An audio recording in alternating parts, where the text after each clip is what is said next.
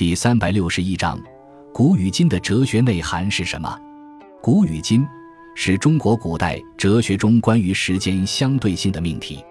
北宋邵雍在《黄极经世·观物内篇》中提出：“夫古今者，在天地之间犹旦暮也。以今观今，则谓之今矣；以后观今，则今亦谓之古矣；以今观古，则谓之古矣；以古自观，则古亦谓之今矣。”其意在说明，现在的今，将来变成为古；今日的古，在过去也曾是今。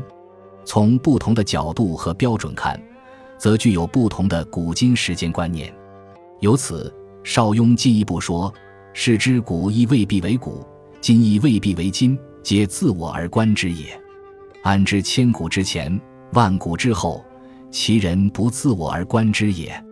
邵用的古今时间观看到了时间具有相对性的一面，这是一种合理的思想因素，但是他否定了古与今的差别，泯灭了时间演进的意义，陷入了极端相对主义的泥潭。